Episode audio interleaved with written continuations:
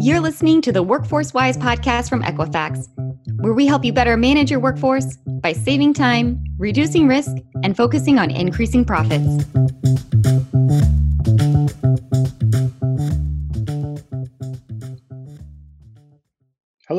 Welcome to the Workforce Wise podcast. I'm your host, Jason Fry. In this episode, we're going to dive into a discussion around HR technology and how employers can get the most out of the connections between their various HR technology platforms. We're going to talk about application programming interfaces. Some big words for HR folk, but you'll probably hear them referred to as APIs in the marketplace.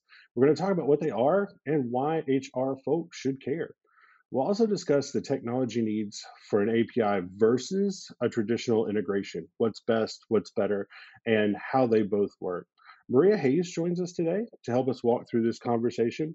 Maria is the Vice President of Digital Strategy at Workforce Solutions and has a real passion for both technology design and making sure that HR users get the most out of their daily interactions with technology. Thank you for joining us today, Maria. Thank you so much for having me, Jason. So let's start kind of with the biggest question I think that folk are going to want to know. What are APIs and why should they matter to HR users? Yeah, absolutely. So, as you said, an API, it stands for Application Programming Interface. And an API is really a way for developers, uh, those technical folks, to uh, create a recipe for other developers to follow. Uh, it is not necessarily something you in HR will use on an, a regular basis, but it is certainly something that you, as a decision maker, as an individual who may be selecting uh, a vendor, should understand your vendor strategy around APIs, how they leverage them, whether or not they have closed or open APIs, uh, and how that might impact your ability to integrate that specific vendor solution with your larger HR ecosystem.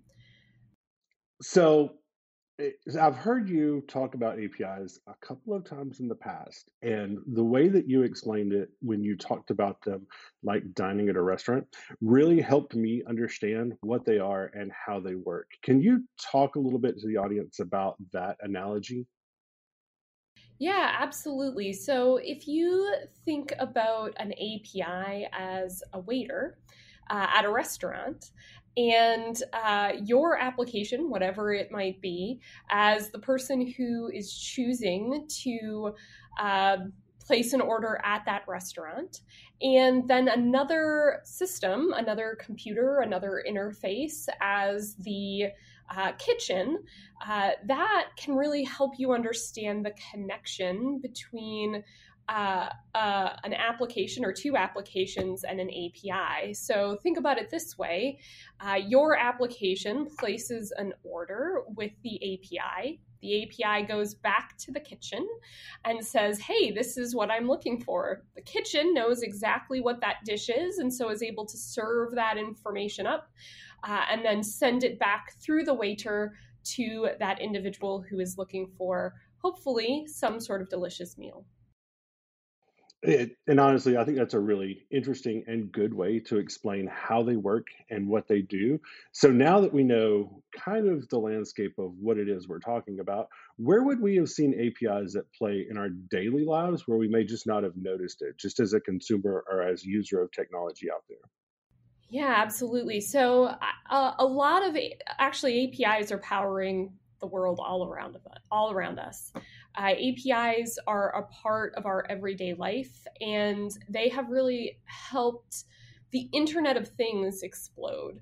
So, as you think about all of those connected solutions that you have in your home, your car, uh, really on your person, a lot of those are honestly enabled as a result of APIs. Um, a really good example I like to think of is all of those uh, traffic apps that you may use, whether it's Waze uh, or Google Maps or Apple Maps. A lot of them are integrated with other applications. So, for example, today on my way in to record this podcast, I hit some traffic. So, I loaded up my uh, Google Map. And as I was driving through traffic, it asked me if I'd like to play some of my favorite music. Well, the thing about it is, is that you know, Google Maps doesn't have a, a, music library at its fingertips. Instead, what they've done is they've integrated with Spotify. So I can listen to Spotify while I'm driving and navigating the traffic. And that is all enabled through APIs. Without APIs, you wouldn't be able to uh, create such a tightly coupled integration. Um, and I think that brings me to sort of my next point, which is APIs enable integration. Um, there are other types of integration that are out there, some of which you may be very familiar with, like fat, flat file data exchanges. Those still exist, and for some reasons, for some uh, uh, activities that you might be doing, they're still probably your your best bet. Um, but when you want real time data exchange, that is typically only enabled through some kind of API. So, can you talk a little bit too about? I know, uh, and I love the example of the Google Maps and being able to pull in the music library and touch all the things and do all the things and deliver up all the things. But now let's talk a little bit about our daily work tasks. How would we be able to use, or how could we see APIs in our daily work activities, either in HR or um, just kind of doing the normal tasks that we do every day at work? I think a, a really great example in the HR space is with your HCM solution. So that's your core HR platform, right? And I think for a lot of folks in HR, uh, you're often tasked with the decision of do I do I pick the thing that does everything and that thing does it okay or do I pick the thing that does the core thing that I want it to do really well and then do I go out and do I find vendors um, that do the other things equally as well, right? Am I picking best of breed for a very specific solution, or am I saying I want a one stop shop and I don't want to deal with it? Well, I think the nice thing about APIs, especially as the HR technology space monitor, modernizes, I think as um, organizations who uh, are looking at what they're offering uh, to HR uh, organizations are thinking about how they need to exist within that broad technology ecosystem. Um, they're realizing the importance of these APIs. And so, if you think about that core HCM, and you think about all of the data that exists there and all of those activities that you may need to trigger based on some certain event that happens within that HCM or HRIS, you can then use that data to trigger those activities taking place outside of that core HCM with a, a third third party vendor, um, assuming that they have the ability to both consume um, and share information back uh, by APIs. So I'd love to give you a really great example of how um, an API might work in your everyday uh, work life. So if you think about uh, the process of onboarding somebody, and you may have some information that exists within your applicant tracking system. And you might have some task or activity that you in HR complete to say, yep, this is the person I'm going to hire. Well, in kind of the the old days before APIs, um, you might have shared that information to a third party vendor via flat file, and it might have happened, you know, once once every 24 hours. Um, but you know the the importance and the the importance of speed and hiring, the importance of being able to move that individual from applicant to new hire that you're in the process of onboarding is really powered through the ability to leverage APIs because that can allow you to share that information in real time uh, to a vendor who may have all of that information that you need um, to actually onboard them. And the great thing about this is it means that you don't have to make a selection on, you know, is this an individual who, uh, or is this an organization, I should say, who um, has, you know, the ability to send those things in real time. So maybe I'm making a selection to just use my uh, ATS to onboard the uh, the new hires because it's easy. Um, but with an API, what you can really do is make a selection based on what's best for your organization, whether it's compliance features you're looking for, whether it's a really great new hire experience, whatever it is that's important to your organization, assuming that vendor has an API that you can connect to, um, it will allow for that real time data passage of information. To get even more out of today's episode, make sure you get your free tools like webinars, ebooks, videos, and more at equifax.com/wise.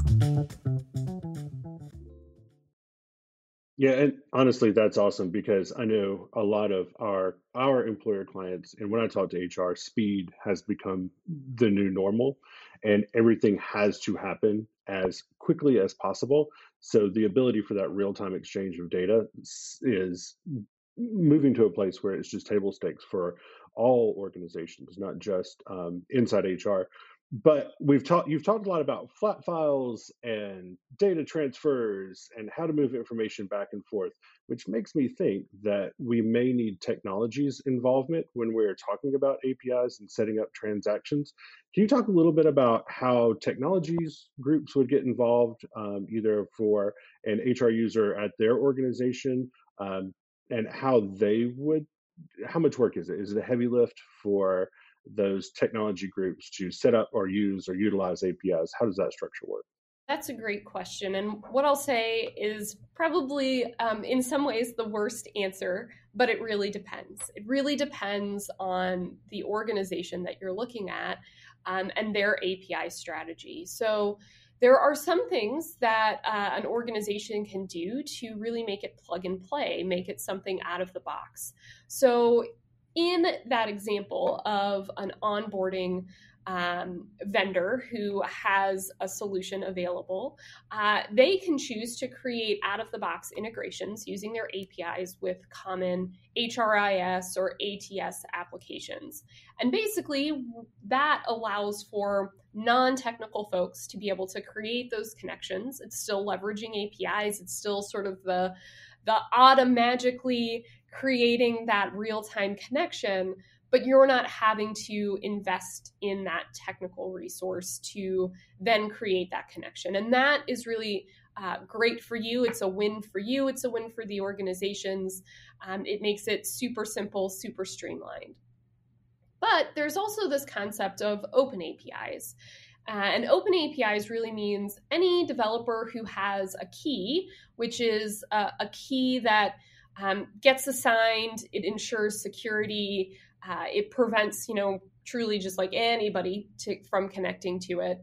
Um, but once they get that key, they can actually leverage that API to create a unique, bespoke, whatever you want to uh, call it, integration or interface. And so for some organizations, that makes sense.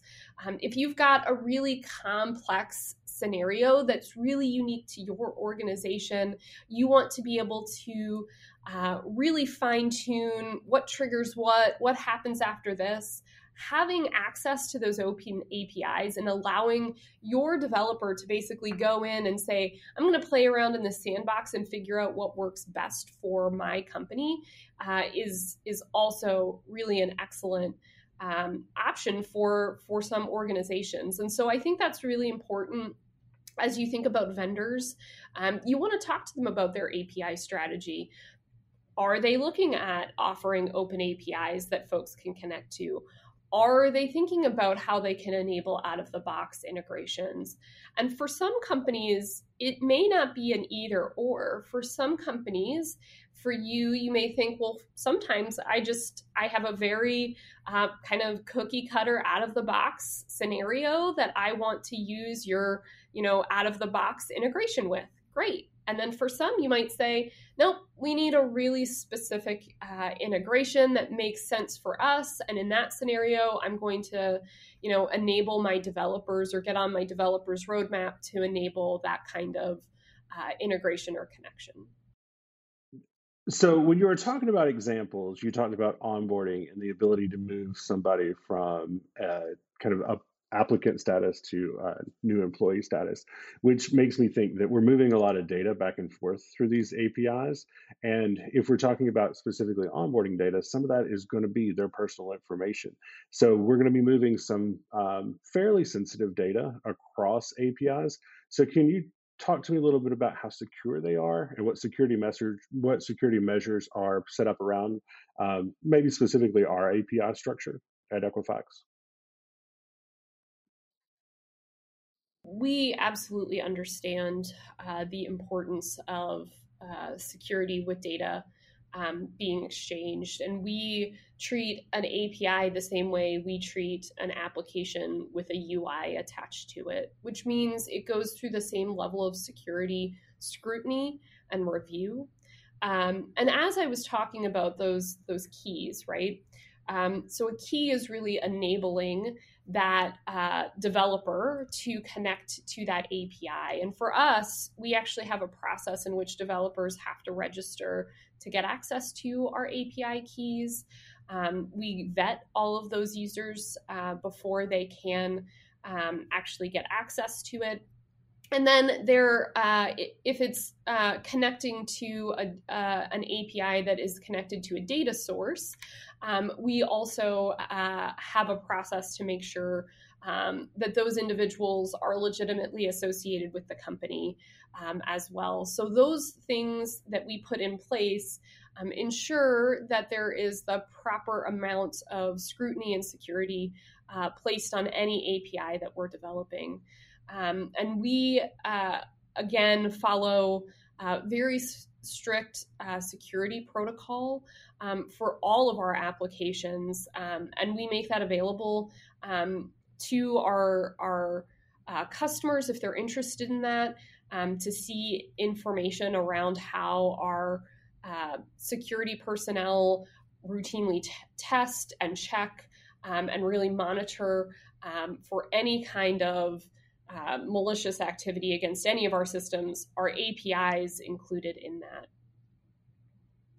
Uh, and so it sounds like APIs are our future, and everything we do is going to be connected in some way in the near future. But can you kind of just one or two additional things that listeners in HR may need to know about APIs as they move through the next six months, the next 12 months, the next five years? What can they expect? Uh, as I said earlier, um, APIs, depending on the strategy for the vendor that you're working with, uh, may be different. And so APIs are not magic in and of themselves. Um, the magic that really comes with APIs comes from the, the development that, that happens um, using those APIs. And so, what I would say to HR is as you're having conversations with vendors, make sure that you're including that uh, question in your RFP, uh, your RFI, whatever it may be, you're having conversations with your relationship managers. What is your API strategy? What is your API strategy today? And what do you see it evolving to in the next two, three, four, five years? Um, because it's important for you to understand that and understand that um, the vendors you work with are not just thinking about how you do business today, but how you're going to want to do business in the future. Uh, the sooner that you're having those conversations, both to understand what that strategy is, to vet what that security looks like, um, the sooner you can then begin thinking about how you can unlock sort of the potential of that fully integrated HR ecosystem, which I think has really been the promise of HR technology for so long, right? I think um, I've been going to HR tech for at least seven years now. Um, and I feel like now we're really on the precipice of HR technology to really unlock the potential of what has been said for so long. Because there is really, I think, a, a big push by a lot of vendors to understand how HR really wants to use tools and how the folks that are using those tools no longer want to accept, you know, experiences that are a little clunky, right? Everybody wants really great experiences. Everybody wants experiences that feel as seamless as our uh, you know, in our personal life kind of experiences. Everybody wants the the Google Maps and Spotify integration, and they want it for uh, HR technology. And I think that we're really on the precipice of that happening. I would 100% agree. And it's a very exciting time because of realizing that promise that we've heard so many years and being in a place where that promise is becoming more and more a reality for HR and HR user HR technology users specifically. Maria, thank you for joining us today. It was some really great information. I know that the listeners have learned a lot. Um, and for the folk who are listening in today, I hope you enjoyed today's discussion. I hope you're walking away with some additional information that you can use when you're evaluating HR technology for your organizations.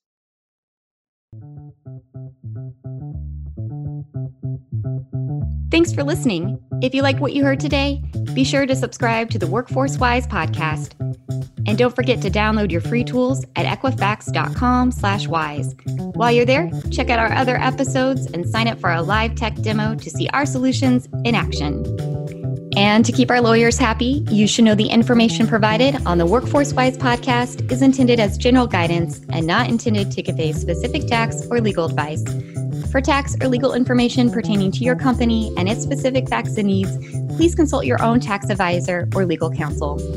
The views expressed are those of the discussion leaders and do not necessarily reflect official positions of Equifax. Investor analysts should direct inquiries using the Contact Us box on the Investor Relations section at Equifax.com.